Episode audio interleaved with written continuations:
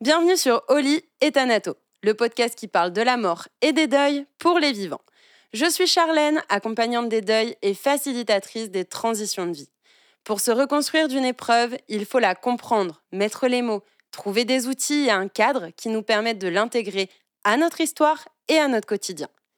C'est pourquoi je reçois des experts et expertes qui viennent aborder le concept de finitude et de deuil à mes côtés. Ressources thérapeutiques, outils de connaissance de soi, Concept théorique ou philosophique, ces interviews ont pour but d'apporter un regard nouveau sur la mort. À travers ces partages, j'aspire à pouvoir démystifier le deuil sous toutes ses formes et vous fournir les moyens de faire preuve de résilience pour vous reconstruire. Place à notre expert.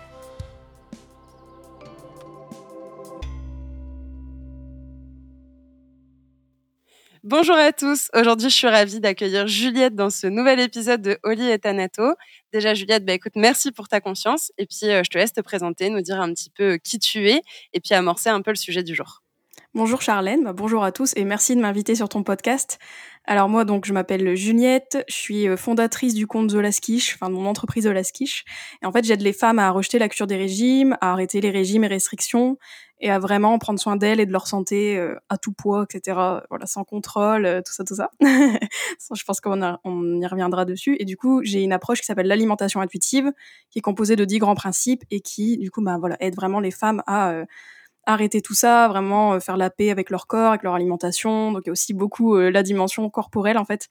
On fait pas que l'alimentation, même si le nom alimentation intuitive, on peut croire que c'est les alimentations, mais pas du tout. Il y a beaucoup de choses, mais je pense que voilà, on, y reviendra, j'imagine.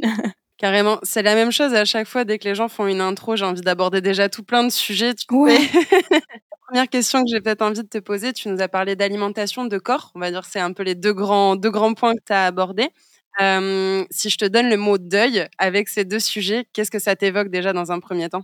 Euh, bah déjà, moi, tout de suite, deuil, euh, j'ai pensé au deuil corporel, forcément. Enfin, c'est une notion que j'aborde beaucoup dans mes contenus, dans euh, mon podcast, notamment, j'ai un épisode sur ce sujet, parce que je le vois dans mes accompagnements. Au final, il y a une sorte de deuil à faire, entre guillemets, de bah, du corps d'avant, du corps voilà, sans les régimes, sans les restrictions. Il y a beaucoup de choses qui sont voilà, relatives au deuil. Il y a vraiment cette notion de body grief en, en anglais, et de, donc de deuil corporel que j'explore beaucoup avec mes clientes. Eh ben, est-ce que tu veux nous en dire un peu plus déjà sur, sur ce point-là? Parce que justement, comme tu le dis, dans la culture des régimes qui a quand même été, enfin qui est encore, hein, bon, c'est plus toi l'experte sur le sujet, même si voilà, ça commence à changer, on parle beaucoup plus de body positive, on voit plus de femmes qui ont tendance à s'accepter, même si c'est peut-être pas encore une acceptation qui est pleine et intégrale.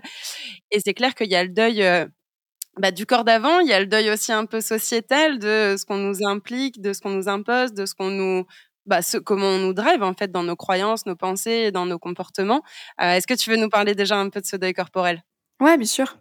Euh, donc, alors le deuil corporel, c'est vraiment euh, comme le deuil, comme on le voit, tu vois, dans le modèle psychiatrique là d'Elisabeth Kubler-Ross. C'est quasiment, enfin c'est même pareil en fait. Au final, les étapes, c'est les cinq grandes étapes. Euh, voilà, je pourrais bien sûr vous les vous les redire un petit peu.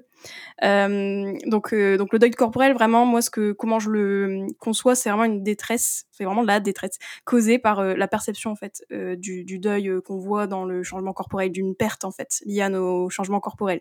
C'est-à-dire que voilà, peut-être on perd ben, un privilège qu'on avait avant quand on était plus mince, par exemple, peut-être on perd ben, voilà un, une sorte de corps voilà le corps d'avant euh, la, forme de, de notre corps qu'on avait peut-être euh, voilà avec les régimes on avait minci etc et peut-être que voilà en arrêtant les régimes on peut reprendre par exemple ce poids et donc là il y a un deuil à faire il y a un deuil des idéaux aussi de minceur etc qui est pas évident à faire parce que voilà on se rend compte que peut-être chercher la minceur c'est assez euh, compliqué du coup voilà peut-être peut-être c'est pas forcément ce qui est euh, bien pour nous et donc on fait le deuil de tout ça. Enfin voilà, il y a beaucoup de choses. Ça peut être aussi les changements corporels liés à la mobilité par exemple.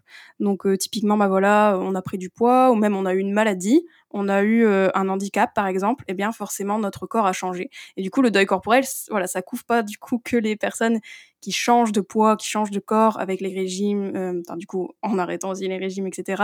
Mais aussi voilà le deuil au global qu'on peut observer quand on perd sa mobilité, etc., etc. Et souvent, en fait, ce qu'on voit aussi dans le deuil corporel, c'est que c'est des changements qui sont au final hors de notre contrôle. Et c'est ça aussi l'enjeu, c'est de... Il y a beaucoup ce concept de résilience, etc. Je pense qu'on va en reparler. Mais du coup, euh, voilà, c'est vraiment comme le deuil euh, au, sens, euh, au sens strict, on dirait, voilà, comme, comme tu le vois aussi toi, je pense, dans pas mal de domaines, etc. Et donc, le, le deuil corporel, ça a vraiment les mêmes cinq étapes. Donc il y a l'étape du choc en fait quand par exemple on se rend compte que notre corps a changé. Donc typiquement bah, voilà on a pris du poids ou notre corps a changé niveau mobilité etc. Ensuite il y a toute l'étape du déni. Donc on refuse d'accepter ce changement en fait d'accepter notre corps comme il est aujourd'hui et qu'on a du mal à accepter cette réalité en fait que notre corps est différent. ensuite il y a l'étape de la colère en fait, quand on remarque la différence entre bah, notre corps actuel et le corps qu'on aurait aimé qu'il soit. Donc là, typiquement, je vais prendre l'exemple de quelqu'un qui a pris du poids, typiquement. C'est, c'est vraiment ça. Des fois, on peut être en colère contre notre corps en disant mais comment ça se fait qu'il est pas mince? Comment ça se fait que j'arrive pas à être mince et à maintenir cette minceur, etc. Comment ça se fait que j'ai changé, etc., etc. Et du coup, on peut être en colère contre soi.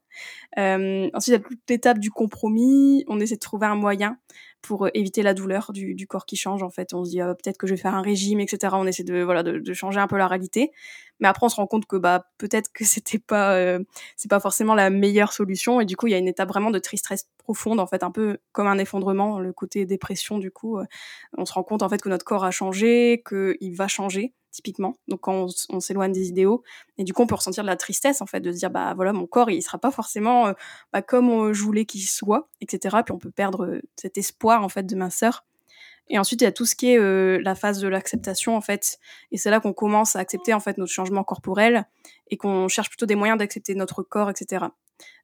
après je sais pas si tu avais vu aussi que ben, Elisabeth Kubler-Ross, elle avait fait donc ce modèle en cinq étapes, mais elle a aussi ajouté quelques étapes cette étape. Et du coup, bah, forcément aussi, le deuil corporel, il y a, il y a une étape qui est entre la dépression et la tristesse et euh, la phase de test, en fait, quand on commence à, à se dire, bah, en fait, euh, peut-être que, euh, voilà, c'est, il y a peut-être d'autres choses, et notamment l'alimentation intuitive, typiquement, quand on fait le deuil corporel, quand on traverse ce deuil-là, eh ben, on peut tester autre chose et voir que, ben, si ça se trouve, il y a une voie d'acceptation, on va dire. Et ensuite, après l'acceptation, il y a une phase de trouver du sens qui est à, mon sens aussi euh, très importante et euh, peut-être qu'on en reparlera mais je trouve que il y a un peu de ça beaucoup dans le dans le deuil au final l'étape euh, un peu finale et qui, qui dure mais voilà qui est quand même primordiale. Voilà Ouais, c'est vraiment la, dernière étape qui permet d'intégrer en fait et justement de ne pas oublier, mais d'intégrer aussi cette étape, cet épisode, cette épreuve comme ben, comme une partie de notre vie, comme une partie de notre histoire et pas comme euh, un bout comme ça qu'on essaye d'oublier et de mettre de côté et ce qui se rattacherait plutôt au déni, comme tu le disais dans les premières étapes.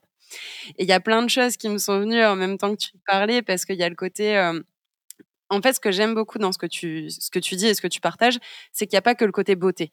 il pourrait y avoir que le côté beauté de je veux être mince, etc. Mais tu parles aussi de certains juste événements naturels de la vie. Le fait de vieillir, par exemple, le fait d'avoir une grossesse, qui est quelque chose de positif, mais qui peut aussi avoir des effets sur notre corps, pas forcément négatifs, mais ça peut être plus compliqué de reperdre du poids parfois quand on l'a pris et que bah voilà, il est là et qu'est-ce qu'on fait? Justement On passe par ces différentes étapes de se dire ah bah c'est trop cool d'avoir eu un petit bout, j'ai eu un petit bout de moi, etc. Mais finalement, mon corps, il a, bah, il a pris cher hein, au passage, et puis ben, ça me dérange, et puis j'aime pas mon image dans la glace. Donc peut-être toute une fierté, une confiance en tant que maman. Là, je parle principalement quand même des femmes, mais en tant que maman. Mais en même temps, ben ah bah c'est venu toucher en fait à mon estime, à mon image de moi en tant que femme je parlais de la vieillesse. Le fait de vieillir, c'est aussi un deuil. Pour moi, c'est beau. Hein. Enfin, moi, je trouve que voir une voir une mamie avec des cheveux blancs, avec tout plein de rides, etc. Enfin, je trouve ça super beau. Ça veut dire que cette personne, elle a vécu, qu'elle est pleine de, de sagesse, de maturité, d'expérience en fait de la vie, toute expérience confondue, mais que du coup, elle a des choses à transmettre. Alors que quand on est jeune, ben c'est pas qu'on a rien à transmettre, mais on a beaucoup plus à apprendre qu'à transmettre en fait. Et je trouve que c'est une belle symbolique aussi. et il y a toute cette notion de cyclicité, je trouve, de la vie euh, que tu euh, que tu partages. Et c'est ce que j'aime bien aussi, euh, le fait que ben oui, il y a le corps d'avant sous l'angle des régimes, et le fait de faire le deuil des régimes et peut-être d'aller vers une acceptation de son corps réel, sans jugement, avec ben, en toute bienveillance en fait envers soi. Et puis, ce que j'aime bien aussi, tu as donné l'exemple de certaines maladies ou de certains handicaps. Parfois, on n'a pas le choix quand on. Alors, Parfois, c'est par rapport à des traitements, parfois c'est la maladie en elle-même et le fait de perdre, enfin beaucoup de poids parce que ça peut être aussi dans l'autre sens, hein, de perdre beaucoup de poids ou d'en prendre beaucoup, on le contrôle pas. On peut faire ce qu'on veut, on peut parfois manger moins, etc. C'est tout. Le corps il réagit de cette manière-là. Et en fait, c'est un peu comme euh, ben, comme un décès. Si on prend ces deux parallèles-là, bah, quand on perd quelqu'un, c'est pareil, on n'a pas le choix, on contrôle pas, on peut pas revenir à avant. La seule chose qui nous reste, ça reste l'absence et comment on peut gérer cette absence, comment on peut l'intégrer dans notre vie. Et là, plutôt que de rester bloqué, si je reviens sur le, fait qu'on ne contrôle pas forcément toujours cette perte ou cette prise de poids, et eh ben plutôt que de rester bloqué sur, ben ok, ça, ça me fait chier, ça me fait mal, j'aime pas, mais dans tous les cas, j'ai pas le choix. Donc, qu'est-ce que je fais? Je continue à me battre, à faire peut-être la culture des régimes et le côté yo-yo, comme tu dois certainement le voir dans certains accompagnements, ou ben j'essaye peut-être de trouver une autre façon de voir ou une autre façon de faire les choses. Peut-être qu'avant je m'habillais comme ça, ben peut-être que maintenant je m'habillerai de telle manière et que du coup j'y trouverai peut-être plus de plaisir. Je sais pas si c'est des, des, choses que tu vois, euh, enfin sur les différentes thématiques que j'ai pu euh, rebondir par rapport à toutes celles que tu as abordées déjà. Mmh Ouais, ouais, non, mais tout à fait. Bah, Heu, déjà quand tu parlais de du vieillissement, c'est sûr que ça aussi c'est une forme de deuil corporel carrément, parce qu'en plus c'est voilà, comme tout, c'est l'âge et cetera, on contrôle pas en fait le temps qui passe forcément et hem et c'est pareil avec, heu, le poids, typiquement, on a ce mythe en fait avec la culture des régimes qu'on peut contrôler notre corps notre guise, qu'on peut contrôler notre poids et cetera. Mais ça c'est vraiment, faux en fait. C'est vraiment un un mensonge la culture des régimes qui joue en fait sur ce tableau-là pour vous vendre des des régimes, des des moyens de perdre du poids, etc., etc. Alors que voilà, on peut pas choisir euh, le poids qu'on veut faire. Et ça, du coup, bah oui, il y a le deuil un peu de ce poids idéal, cette forme de corps, etc. Et, euh, et donc oui, c'est aussi euh, valable quand on perd du poids, voilà, typiquement par différents événements de la vie, je dirais, ou plein de choses qui, qui, font que voilà, on peut perdre du poids, etc. Et c'est aussi pareil, tu as le deuil de, bah, du corps que tu avais aussi avant, mais aussi le deuil du corps peut-être idéal qui est plus voilà, qui est, parce qu'on a beaucoup cette ambivalence dans la société, le côté euh, faut être mince, mais pas trop, etc. Enfin, en fait, notre corps n'est jamais bien de toute manière euh, pour la société. Et ça, mine de rien, bah, il y a un deuil à faire. Ouais, c'est, c'est vraiment quelque chose. Euh, enfin, je trouve que ce concept, il est hyper parlant et il parle beaucoup à mes clientes parce qu'elles le vivent ce deuil. Et moi, je les accompagne aussi dans ce deuil-là, mine de rien. tu vois, comme toi, avec d'autres formes de deuil, mais c'est ça, en fait, c'est vraiment cette, cette acceptation en fait de bah, du corps comme il est du corps qu'on peut pas contrôler, qui n'est pas un bloc d'argile qu'on peut modeler à notre guise, etc., etc. Quoi. Mais du coup, ça me fait penser un peu vraiment à l'impact de la société justement sur, sur nous de manière individuelle et de manière plus collective. Euh, alors bon, par rapport à la femme, bah, comme tu l'as dit, hein, il faut faire du S, il faut avoir telle taille de poitrine et ceci et cela. Alors après, si vous vous sentez bien là-dedans, ben allez-y, mais c'est plus une question après de bien-être. Comment vous, vous sentez par rapport à ça et quels sentiments ou émotions ça vous donne? Euh, si ça vous met en confiance, si ça vous donne de la joie, bah let's go, foncez. Si par contre vous en ressentez un mal-être, le fait peut-être de vous sentir exclu parce que vous faites du M et pas du S ou du L et pas du S, euh, là ça peut peut-être être plutôt embêtant finalement. Euh, il y a le fait de l'âge aussi. En fait, c'est beaucoup de, de discrimination derrière de notre société, que ce soit lié à l'âge, que ce soit lié au physique, euh, à l'âge du coup physique qui va se voir sur notre peau, sur notre corps, mais aussi sur les notions de dépendance, parce que bah oui, quand on vieillit, ben tu l'as dit tout à l'heure, tu as parlé un peu de mobilité. quand on vieillit, bah forcément notre corps il est plus aussi aussi flex. On peut avoir besoin aussi des personnes qui sont à l'extérieur pour bah, parfois pour nous filer un coup de main pour certaines choses, sans, sans parler même de, choses de dingue, mais pour aller faire des petites courses ou pour traverser ou juste pour monter un escalier, enfin voilà, ce genre de choses. Et il y a énormément en fait de, de discrimination qui sont liées à tout ça. Je sais que c'est des sujets qui te plaisent aussi et sur lesquels tu aimes, tu aimes bah, avoir la parole en fait et t'engager aussi. Alors vas-y, dis-nous-en un peu plus, exprime-toi. Ouais, bah oui, bah forcément, mon, mon travail, c'est beaucoup, euh, au final, un peu lutter contre ces injonctions sociétales, ou du moins les remettre en question, comprendre aussi, bah, voilà, ce qu'il y a à en tirer, hein, parce que, bah, comme tu disais tout à l'heure, euh, c'est vrai que euh, euh, des fois, il y en a, bah, voilà, ils vont, ils vont se conformer, et puis c'est tout, et puis voilà, ils vont pas forcément en souffrir, hein, c'est voilà, c'est possible aussi, mais la plupart des gens, il y a une souffrance en fait quand même derrière, et aussi, bah, en fait, les injonctions sociétales qu'on voit, voilà, c'est très lié, bah, il y a, vraiment ce côté idéal donc idéal de beauté, idéal euh, sur plein de domaines en fait de notre vie. Hein. Au final, même euh, idéal, euh, voilà, à, tel âge, tu dois faire ça, ça, ça, etc. Enfin, il y, a tellement de, de normes et d'injonctions qu'on a, qu'on avale tous les jours, tout le temps. Et du coup, bah, lié au corps, il y en a il y en a beaucoup et donc comme on disait tout à l'heure avec l'âge, bah, il y a l'agisme, hein, donc qui est la discrimination vraiment liée, heu, à l'âge. Donc, heu, par exemple, heu, j'aime bien prendre l'exemple d'Hollywood, parce que c'est très parlant, mais, typiquement quand on est une actrice et qu'on est plus vieille, par exemple, on va être moins, vue en fait dans des films, on va avoir moins de rôles et cetera qu'un homme, par exemple, qui va qui va vieillir. Donc là, en plus, il y a le sexisme et l'agisme aussi. Là, sexisme, pareil, oui, c'est bah, il y a une sorte de il y a une sorte de discrimination en fait à l'égard des femmes et cetera. Il y a la grossophobie aussi, qui est aussi, heu, bah, une injonction, donc l'injonction à la minceur qui, du coup, découle de la discrimination des personnes grosses et donc la grossophobie. Voilà, en fait, il y a toujours ce cet idéal versus, heu, la discrimination, en fait et quand on n'est pas dans les clous de la société, bah, on est sanctionné et on subit, du coup, une discrimination, qu'elle soit, consciente ou inconsciente, en fait, aussi, hein. Et moi, ce que j'aime bien dire là-dessus et hem, avant de me spécialiser sur la thématique du deuil, j'étais sur ces notions de, heu, le regard des autres. Parce qu'en fait, c'est ça, hein, c'est le regard des autres, c'est le regard de la société et je peux me baser sur ça. Mais du coup, si je base mon estime, ma confiance, mon image, mes actions, ma vie sur les autres, bah, en fait, à quel moment je vis pour moi? Et en gros, si je prends mon exemple, je suis venue pour être Charlène et pas pour être ce que X, Y, Pierre, Paul, Jacques, Jeannette et tous leurs amis pensent de Charlène, comment elle devrait agir et réagir. Il y a forcément des gens à qui ça plaira, il y a forcément des gens à qui ça ne plaira pas. Heu et si on prend d'ailleurs l'exemple du poids, il y a des personnes qui aiment les personnes qui vont avoir plus de forme. Il y en a qui vont aimer les personnes qui ont pas du tout de forme, heu et là, je parle, même en couple, hein, en termes de séduction et cetera et c'est OK, en fait. Il faut tout dans notre monde pour pouvoir, heu, justement, on a tellement de diversité que finalement, pourquoi s'en priver et essayer de tous rentrer dans des cases? Et en fait, ce que j'aime bien sur ce, sur ce côté-là, c'est qu'en fait, c'est s'autoriser. C'est s'autoriser à être soi et à se dire: «OK, comment moi je me sens bien?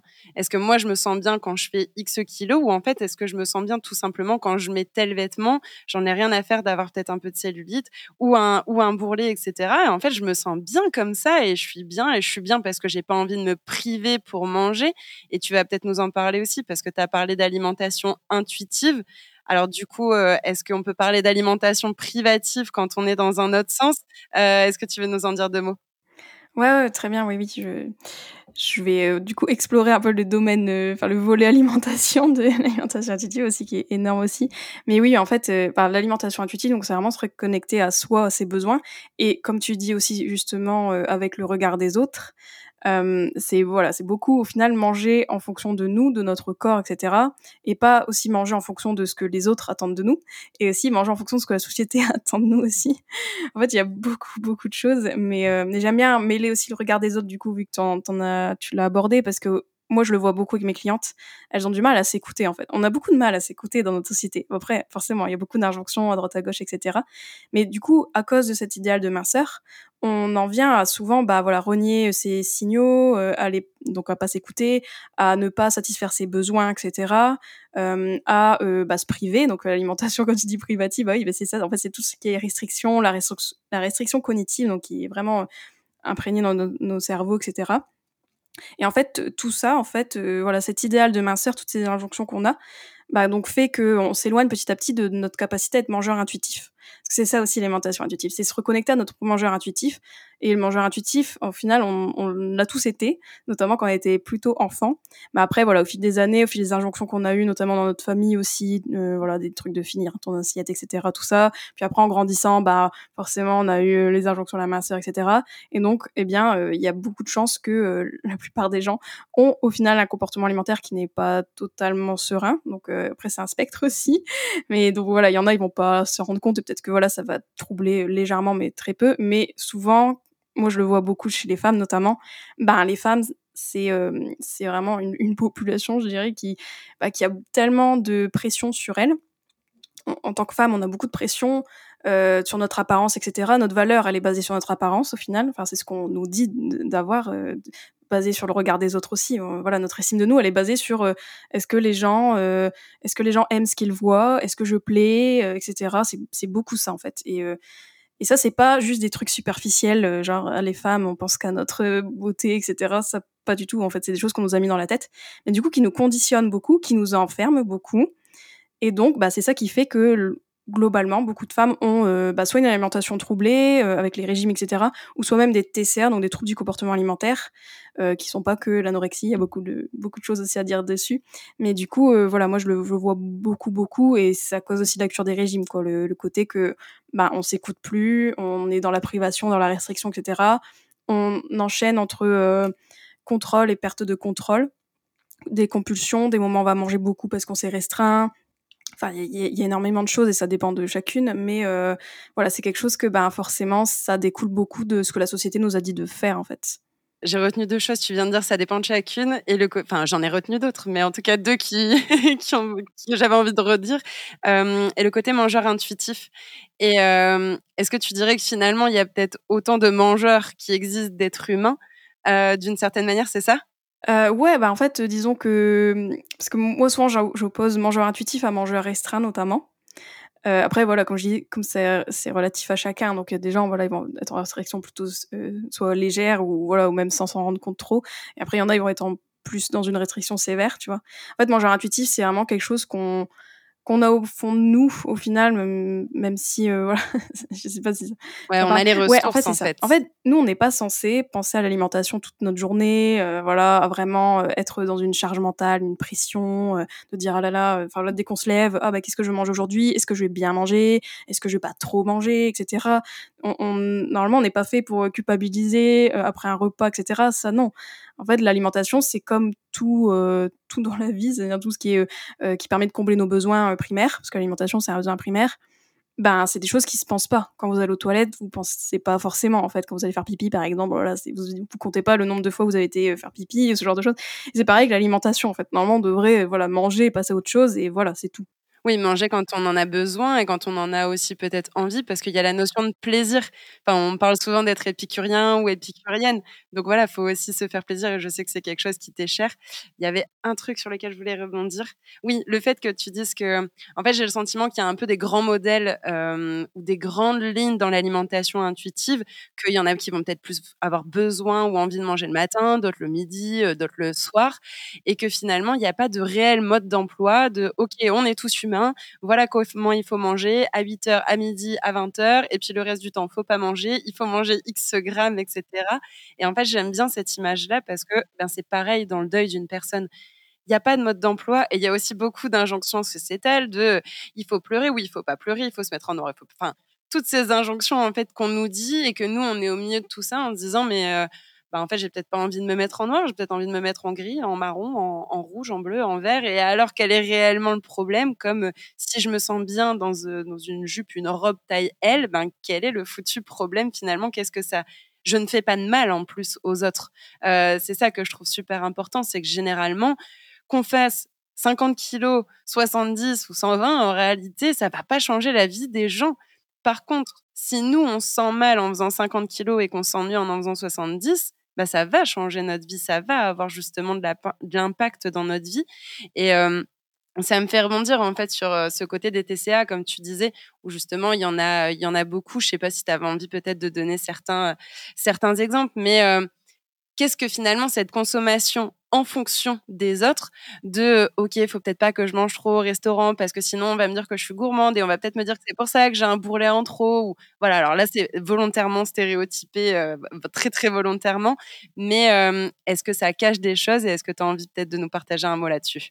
Ouais, bah, euh, je rebondis juste sur ce que tu disais par rapport aux mangeurs. En fait, je trouve que en effet, euh, au final, il y a une multitude de mangeurs dans le sens que chaque personne, voilà, il n'y a pas de mode d'emploi. Et c'est ça aussi qu'on voit en alimentation intuitive, c'est qu'il y a des gens, voilà, ils vont vouloir manger plus de fois dans la journée, il y en a non. Enfin, ça, c'est propre à chacun. Et tu as raison dans le côté, euh, je trouve, euh, la société qui nous dit, euh, et tu as, raison aussi sur le deuil. C'est vrai qu'on n'y pense pas, en fait, toutes ces injonctions, mais c'est hyper intéressant, du coup. Mais il y a aussi beaucoup ça sur l'alimentation, en fait. On, mange en fonction de règles extérieures, en fonction de ce que les gens nous disent, etc., en, fonction de ce que la société nous dit de faire. Mais du coup, bah voilà, on s'éloigne de, nous, notre, être, on va dire, voilà, quoi.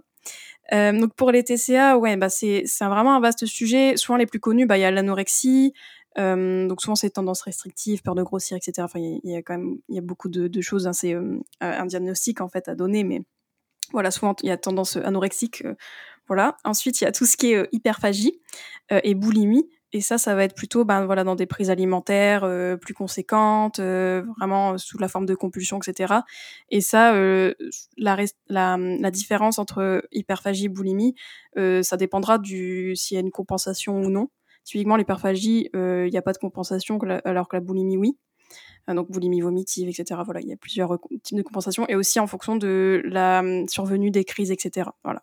Donc ça, je ne vais pas forcément entrer en détail, mais en fait, ce qui, est, et puis aussi un autre TCA qui est pas assez connu, je trouve, c'est l'orthorexie.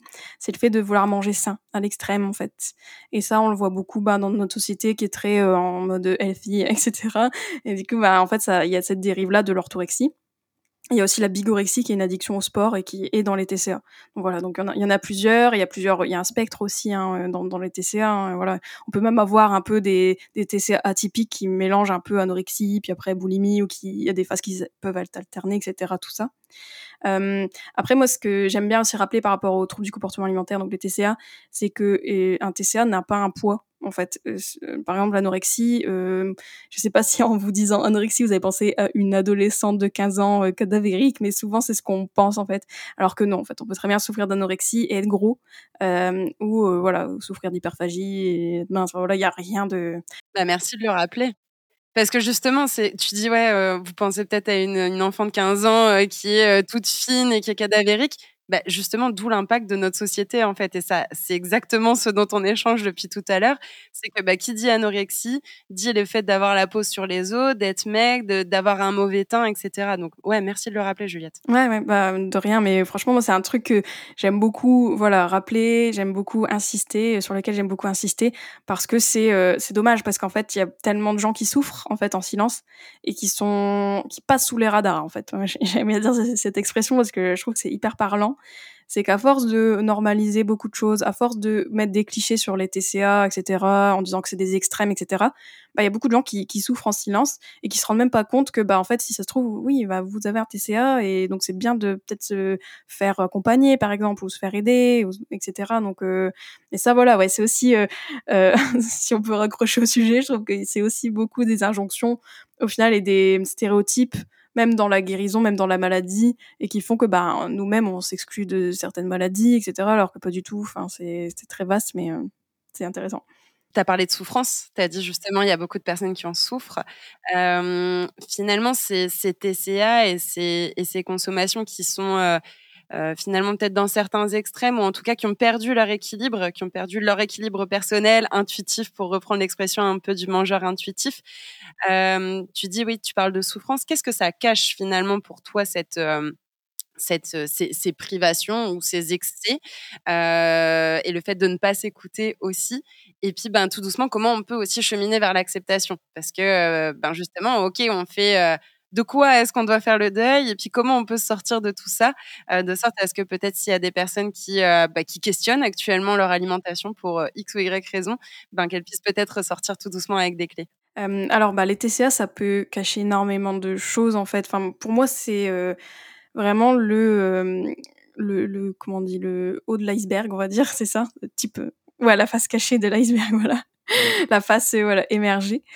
Euh, moi, je trouve qu'il y a beaucoup de ça au final dans les TCA, dans les troubles du comportement alimentaire, parce que euh, tous les symptômes qu'on voit, typiquement liés bah, à l'anorexie ou d'autres formes, après, il y a aussi l'alimentation troublée qui est un peu avant les TCA, mais il y a beaucoup de gens, par exemple, qui sont dans les régimes et qui sont dans cette phase-là, au final, de, voilà, avant les TCA. Eh bien, euh, souvent, euh, donc il va avoir des symptômes très très classiques, quoi, les restrictions, la privation, etc. Mais moi, ce que je vois beaucoup en accompagnement, c'est qu'au final, c'est beaucoup lié à l'estime de soi donc ça, c'est sûr. En fait, qu'on a une basse estime de nous, comme beaucoup de femmes, en fait, euh, malheureusement, eh bien, euh, il y a aussi cette euh, propension à peut-être avoir des TCA, en fait, vraiment de, puis de baser beaucoup l'estime de nous sur les autres. C'est ça qu'on disait tout à l'heure avec le regard des autres. C'est hyper important parce que c'est, euh, on, on, comme on vit en fonction des autres, on essaie de plaire aux autres, le people pleasing, etc.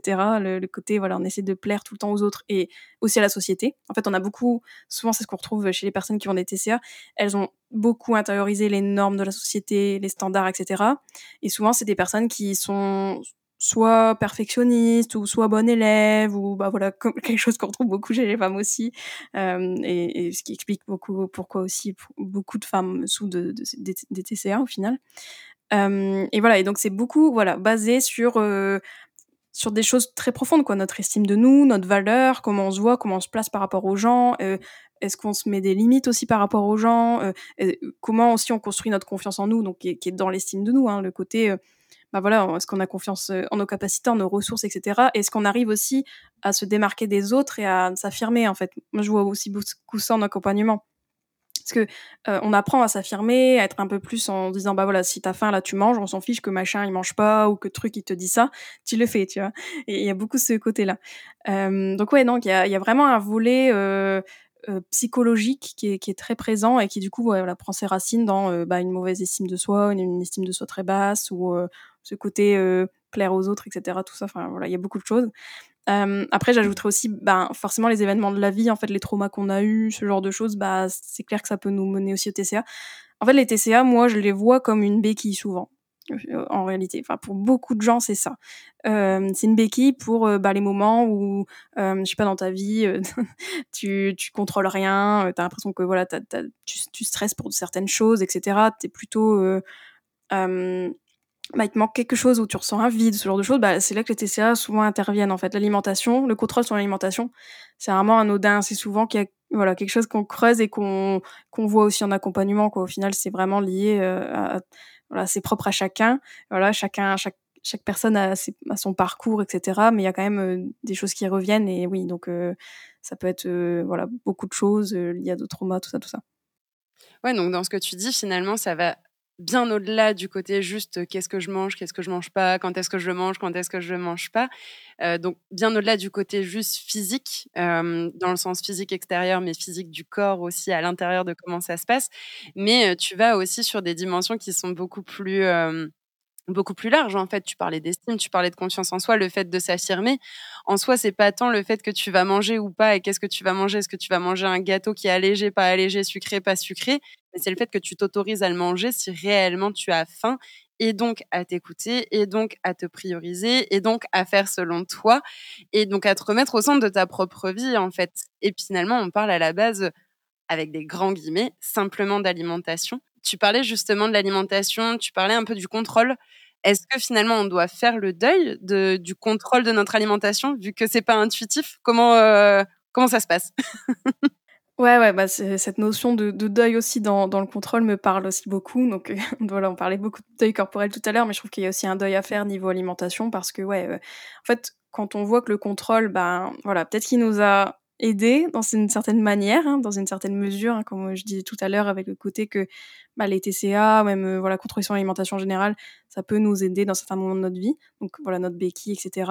Ce côté vraiment de, de deuil à faire euh, par rapport à ce, ce, contrôle qui, voilà, qui nous a bénéficié peut-être, ou peut-être pas, euh, mais, euh, mais de comprendre que ben, peut-être que le, le contrôle, au final, il nous a plus fait du mal qu'autre chose, euh, que voilà, il nous maintiennent, nous maintient dans une souffrance, euh, et donc bah peut-être que euh, lâcher un peu ce contrôle, lâcher ce, enfin plus de, avoir plus de lâcher prise au final dans son alimentation, bah peut-être que ça a des effets plus bénéfiques pour nous, notre santé mentale et physique, etc.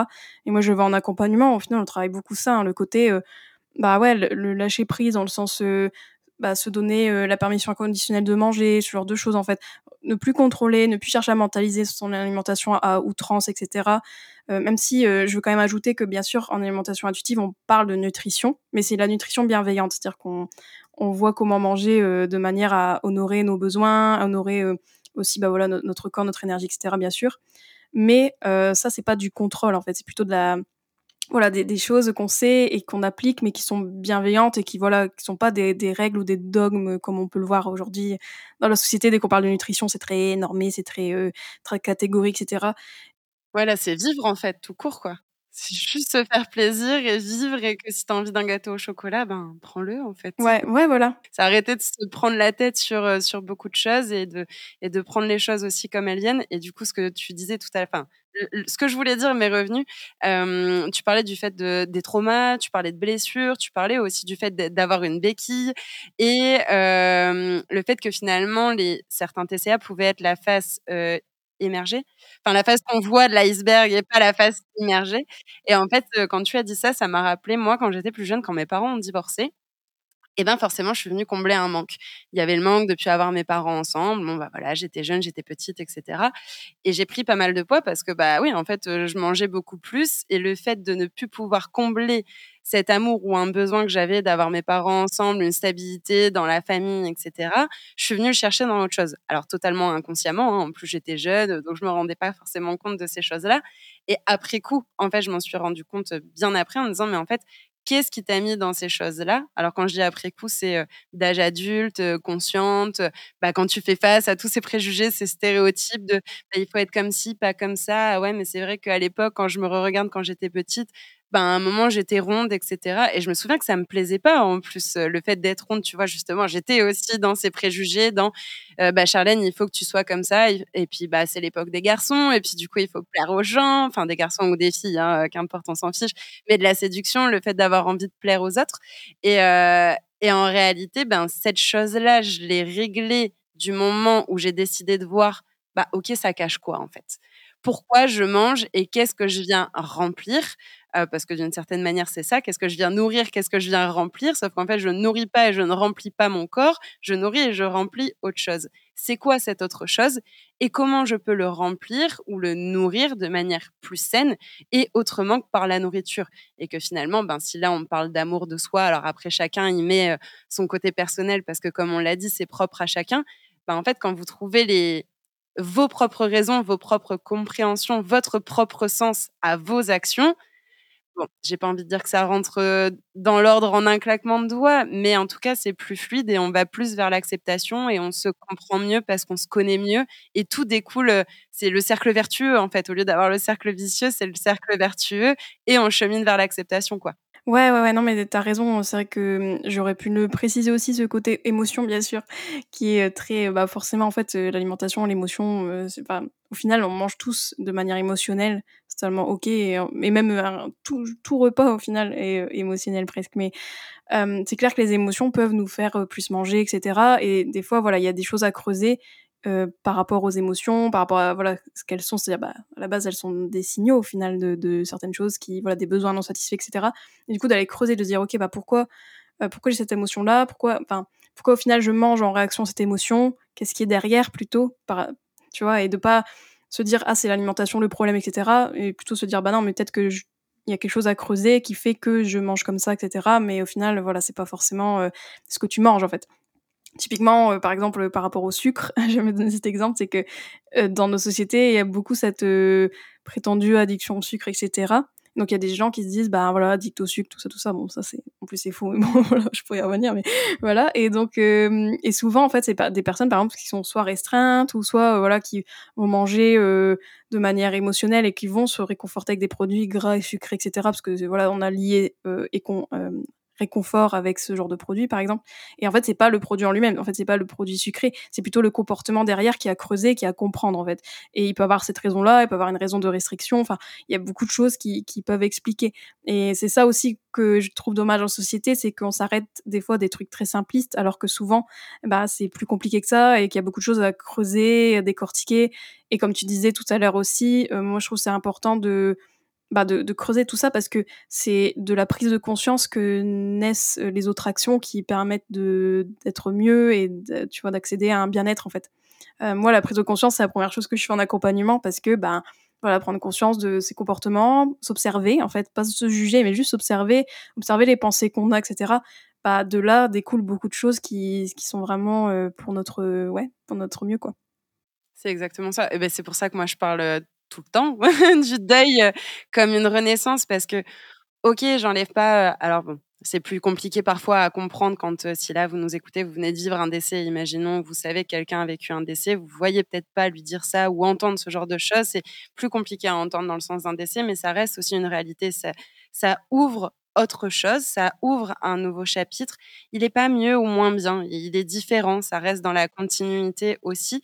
Mais il y a vraiment, oui, cette notion de, renaissance. Et bien, du coup, j'ai envie de dire, si, euh, si on essaye de donner peut-être deux, trois différences, euh, si, euh, si je fais le deuil de cette alimentation qui est plus punitive, le côté où je veux contrôler toutes ces choses-là, et donc bah, j'ai pris conscience, j'ai décidé d'accepter, j'ai décidé de regarder aussi peut-être ce qui me faisait peur et pourquoi je mangeais mes émotions ou pourquoi j'avais ces troubles-là, pourquoi j'avais ces difficultés, de me dire ok, je vais plonger, je vais aller voir ce qui se passe un peu sous l'iceberg et voir un petit peu ce qui se passe.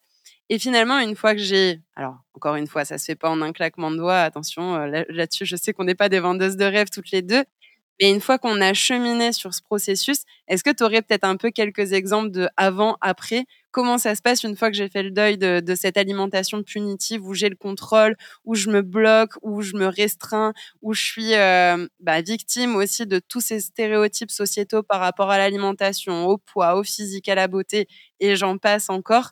C'est quoi l'avant, l'après un peu? Bah, je dirais par exemple, bah, voilà, quelqu'un qui était dans l'alimentation troublée, même les régimes, les restrictions, etc., qui du coup bah, a cheminé, et plus euh, dans l'alimentation intuitive, donc plus dans la bienveillance au final, parce que l'alimentation intuitive, c'est vraiment la base, c'est autocompassion, bienveillance, et plus être critique avec soi. Euh, et, bien, on, voit vraiment des, différences de comportement, notamment, euh, voilà, exemple, bah, quelqu'un qui avant euh, allait euh, soit au restaurant, soit avec des amis, etc., manger avec d'autres personnes, etc., des, pour des occasions, ce genre de choses.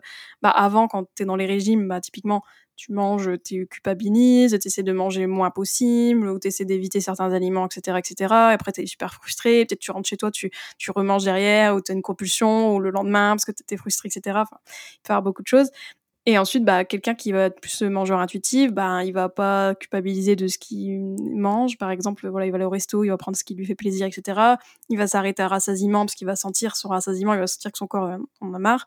Ou bien, il va continuer à se prendre un dessert parce que tout le monde prend un dessert et c'est ok parce que l'alimentation, c'est aussi, euh, voilà, pas juste euh, respecter ses signaux, mais aussi, voilà, être dans la dimension sociale et culturelle de l'alimentation. Donc voilà, bah, ça va être consciemment de décider de prendre un dessert et de dire, bah voilà, mon corps régulera. Donc voilà, c'est tant que je me sens mieux et tant que je suis pas trop dans l'inconfort, ça va. Enfin, vraiment, c'est deux, choses complètement différentes. En fait, on passe de un moment où on était plus critique, on se culpabilisait, on se jugeait, on se flagellait, à quelqu'un qui au final bah, s'écoute et en harmonie avec son corps et dans la bienveillance va dire bah ok bah là j'ai plus mangé, ok passons à autre chose et puis c'est tout en fait. Donc on le voit bien je trouve avec cet exemple là. après donc je peux en donner d'autres d'autres exemples. Il peut avoir bah, typiquement quelqu'un qui, par exemple, est en vacances et ne peut pas faire de sport, ne peut pas aller à la salle, etc. Bah, quelqu'un qui va être dans l'alimentation bah, plutôt restrictive, dans la restriction, dans le TCA, etc. Peut-être que c'est quelqu'un qui bah, va culpabiliser de ne pas faire de sport, va essayer de compenser, va être vraiment pas bien en fait de pouvoir faire son sport, etc. Parce qu'il va se dire bah non mais ça se trouve je vais grossir, etc. Tout ça.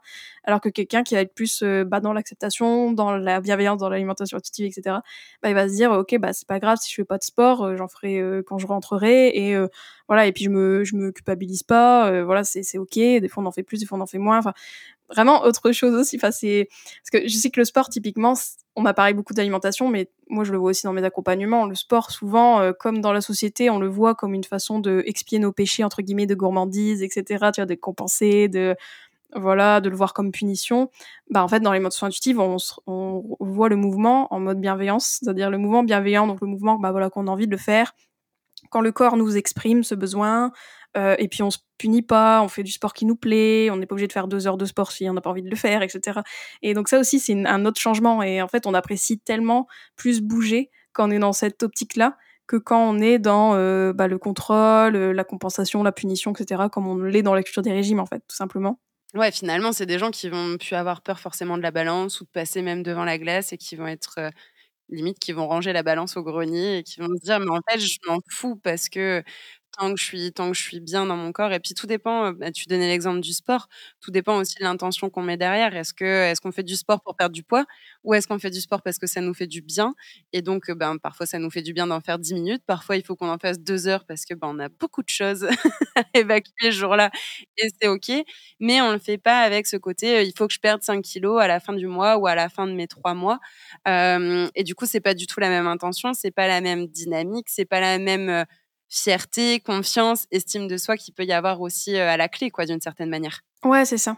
Et tu vois, typiquement, quand on est, comme tu disais tout à l'heure, avec la glace et la balance, c'est ça, en fait. Quelqu'un qui va être plus dans l'acceptation, en fait, donc voilà, dans ce process-là d'acceptation, eh bien, c'est quelqu'un qui, par exemple, va mettre un vêtement et va voir qu'il est trop petit.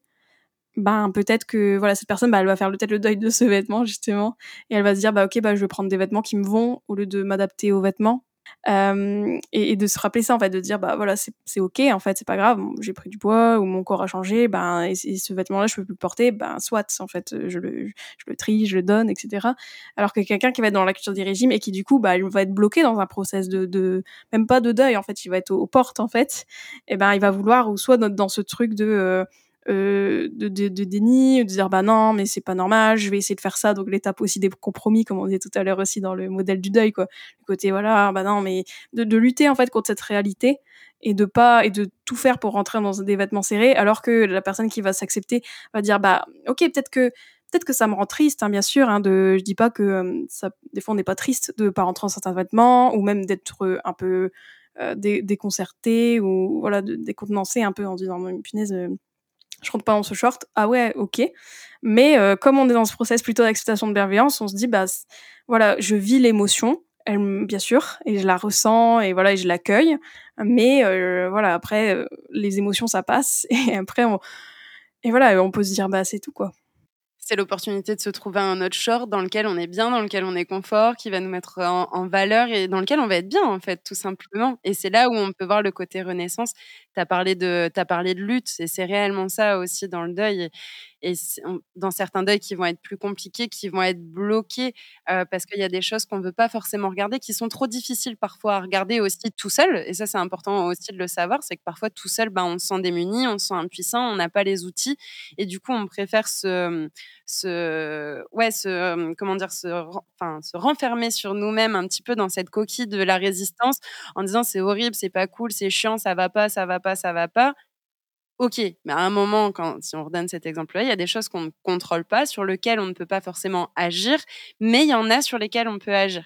Alors du coup, ben, comment on peut agir là-dessus? Et au lieu d'être en lutte et en résistance euh, sur notre alimentation, sur euh, notre physique, sur notre âge, euh, pour redonner plusieurs sujets un petit peu qu'on a abordés, sur le sport, sur les vêtements, etc., ben, comment je peux entrer en résilience plutôt qu'en résistance et me dire bon bah ok euh, bah finalement en fait je me rends compte que ce sport je le faisais pour perdre du poids.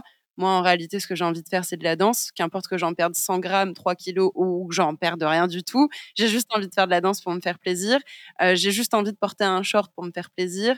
Enfin toutes ces notions là en fait derrière de d'acceptation, de trouver du sens et de se dire que bah ok c'est pas parce qu'on a été comme ça hier, ça renvoie à l'impermanence en fait, à l'impermanence et au non contrôle de certaines choses qui sont comme ça. Et puis dans tous les cas on va vieillir, tous les jours on vieillit, chaque minute on vieillit.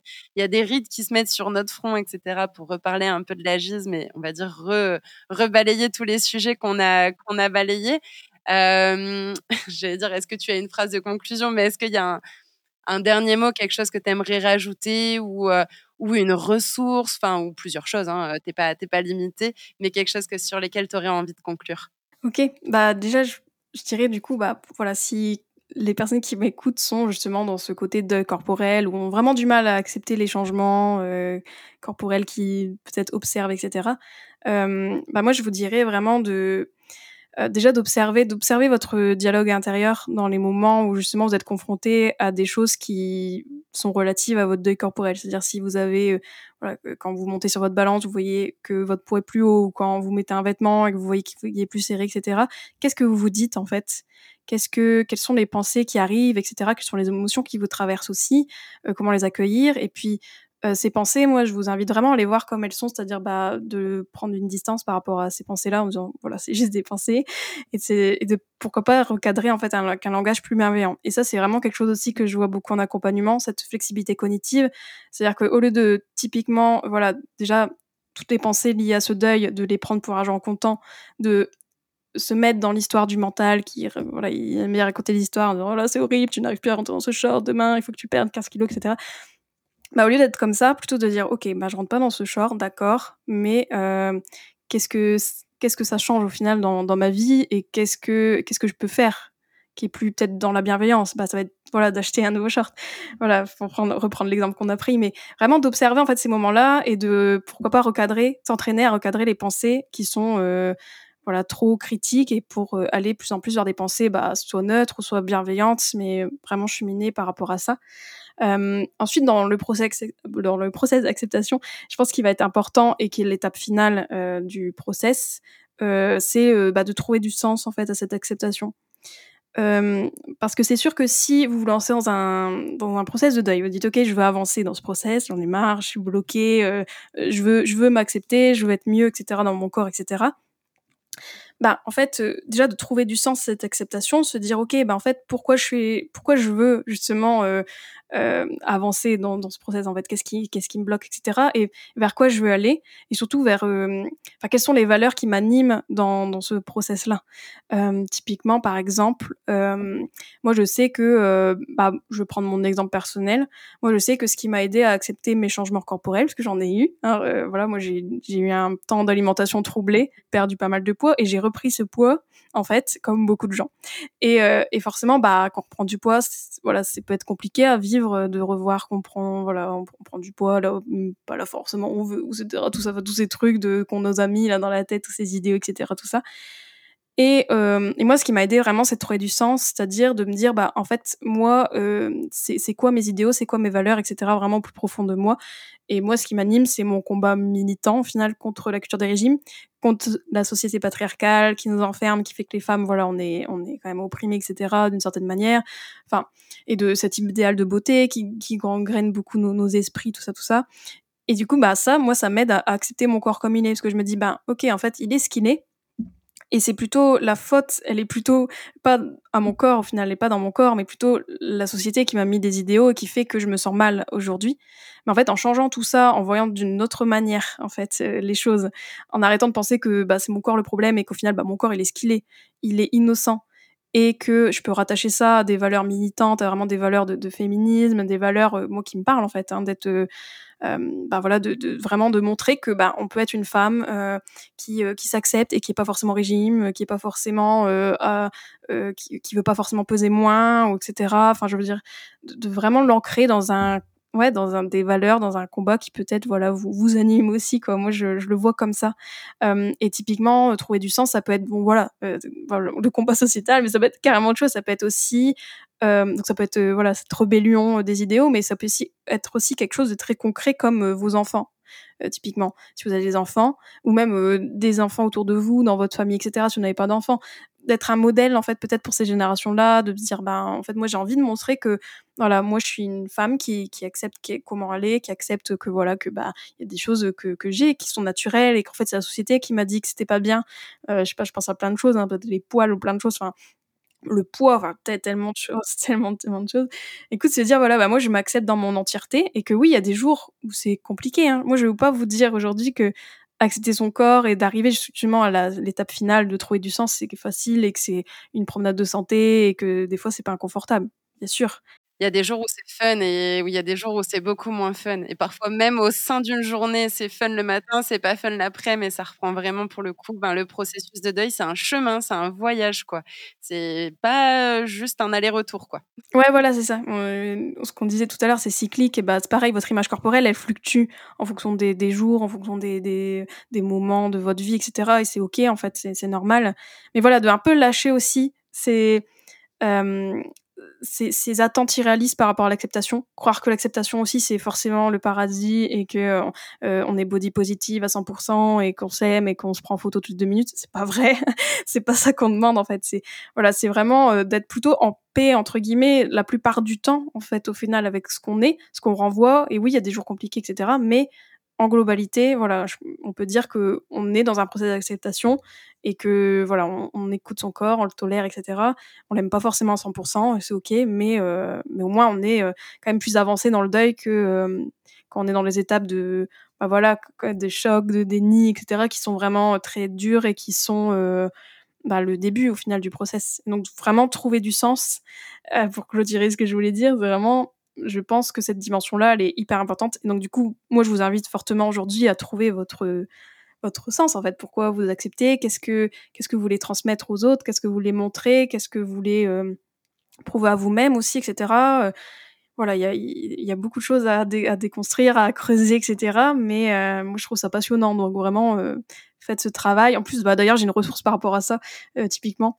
Euh, j'ai fait un épisode donc sur le deuil corporel, donc si ça vous intéresse, vous pourrez l'écouter. C'est l'épisode 84 de mon podcast. Il sera en lien euh, dans la description. Ok, super. Et en fait, j'ai fait un petit, euh, bonus à l'épisode.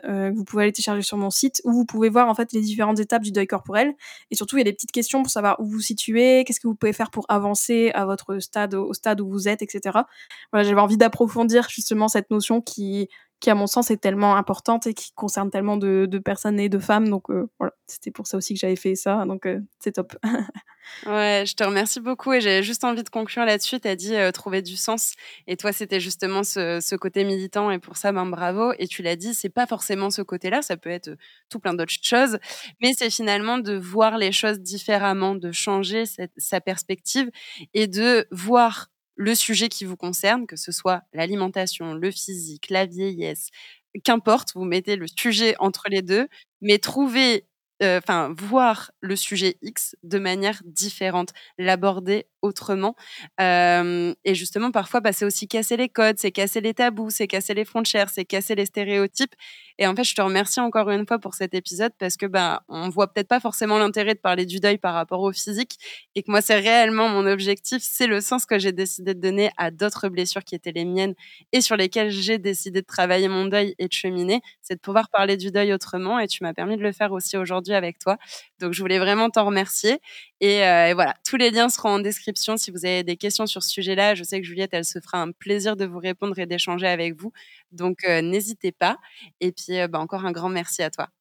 Bah, merci beaucoup Charlène, c'était super intéressant cette discussion et de voir le deuil de cette manière. je trouve ça cool que tu abordes aussi ces différentes façons de faire un, deuil au final et que c'est pas forcément que le deuil qu'on connaît tous quoi. C'est ça. Merci beaucoup. À très vite. À très vite. Un grand merci pour votre écoute, votre attention et votre fidélité sur ce podcast. J'espère que ce dernier épisode vous a inspiré et vous permettra d'envisager votre reconstruction. Pour briser les tabous, il est nécessaire de délier la parole sur ces sujets. Alors pour que demain ne soit pas un éternel hier et que la mort puisse nous transmettre ses enseignements sur la vie, je vous invite à partager cet épisode au plus grand nombre. Ensemble, changeons notre façon de voir la mort et pour cela, je vous donne rendez-vous ici même dès lundi prochain.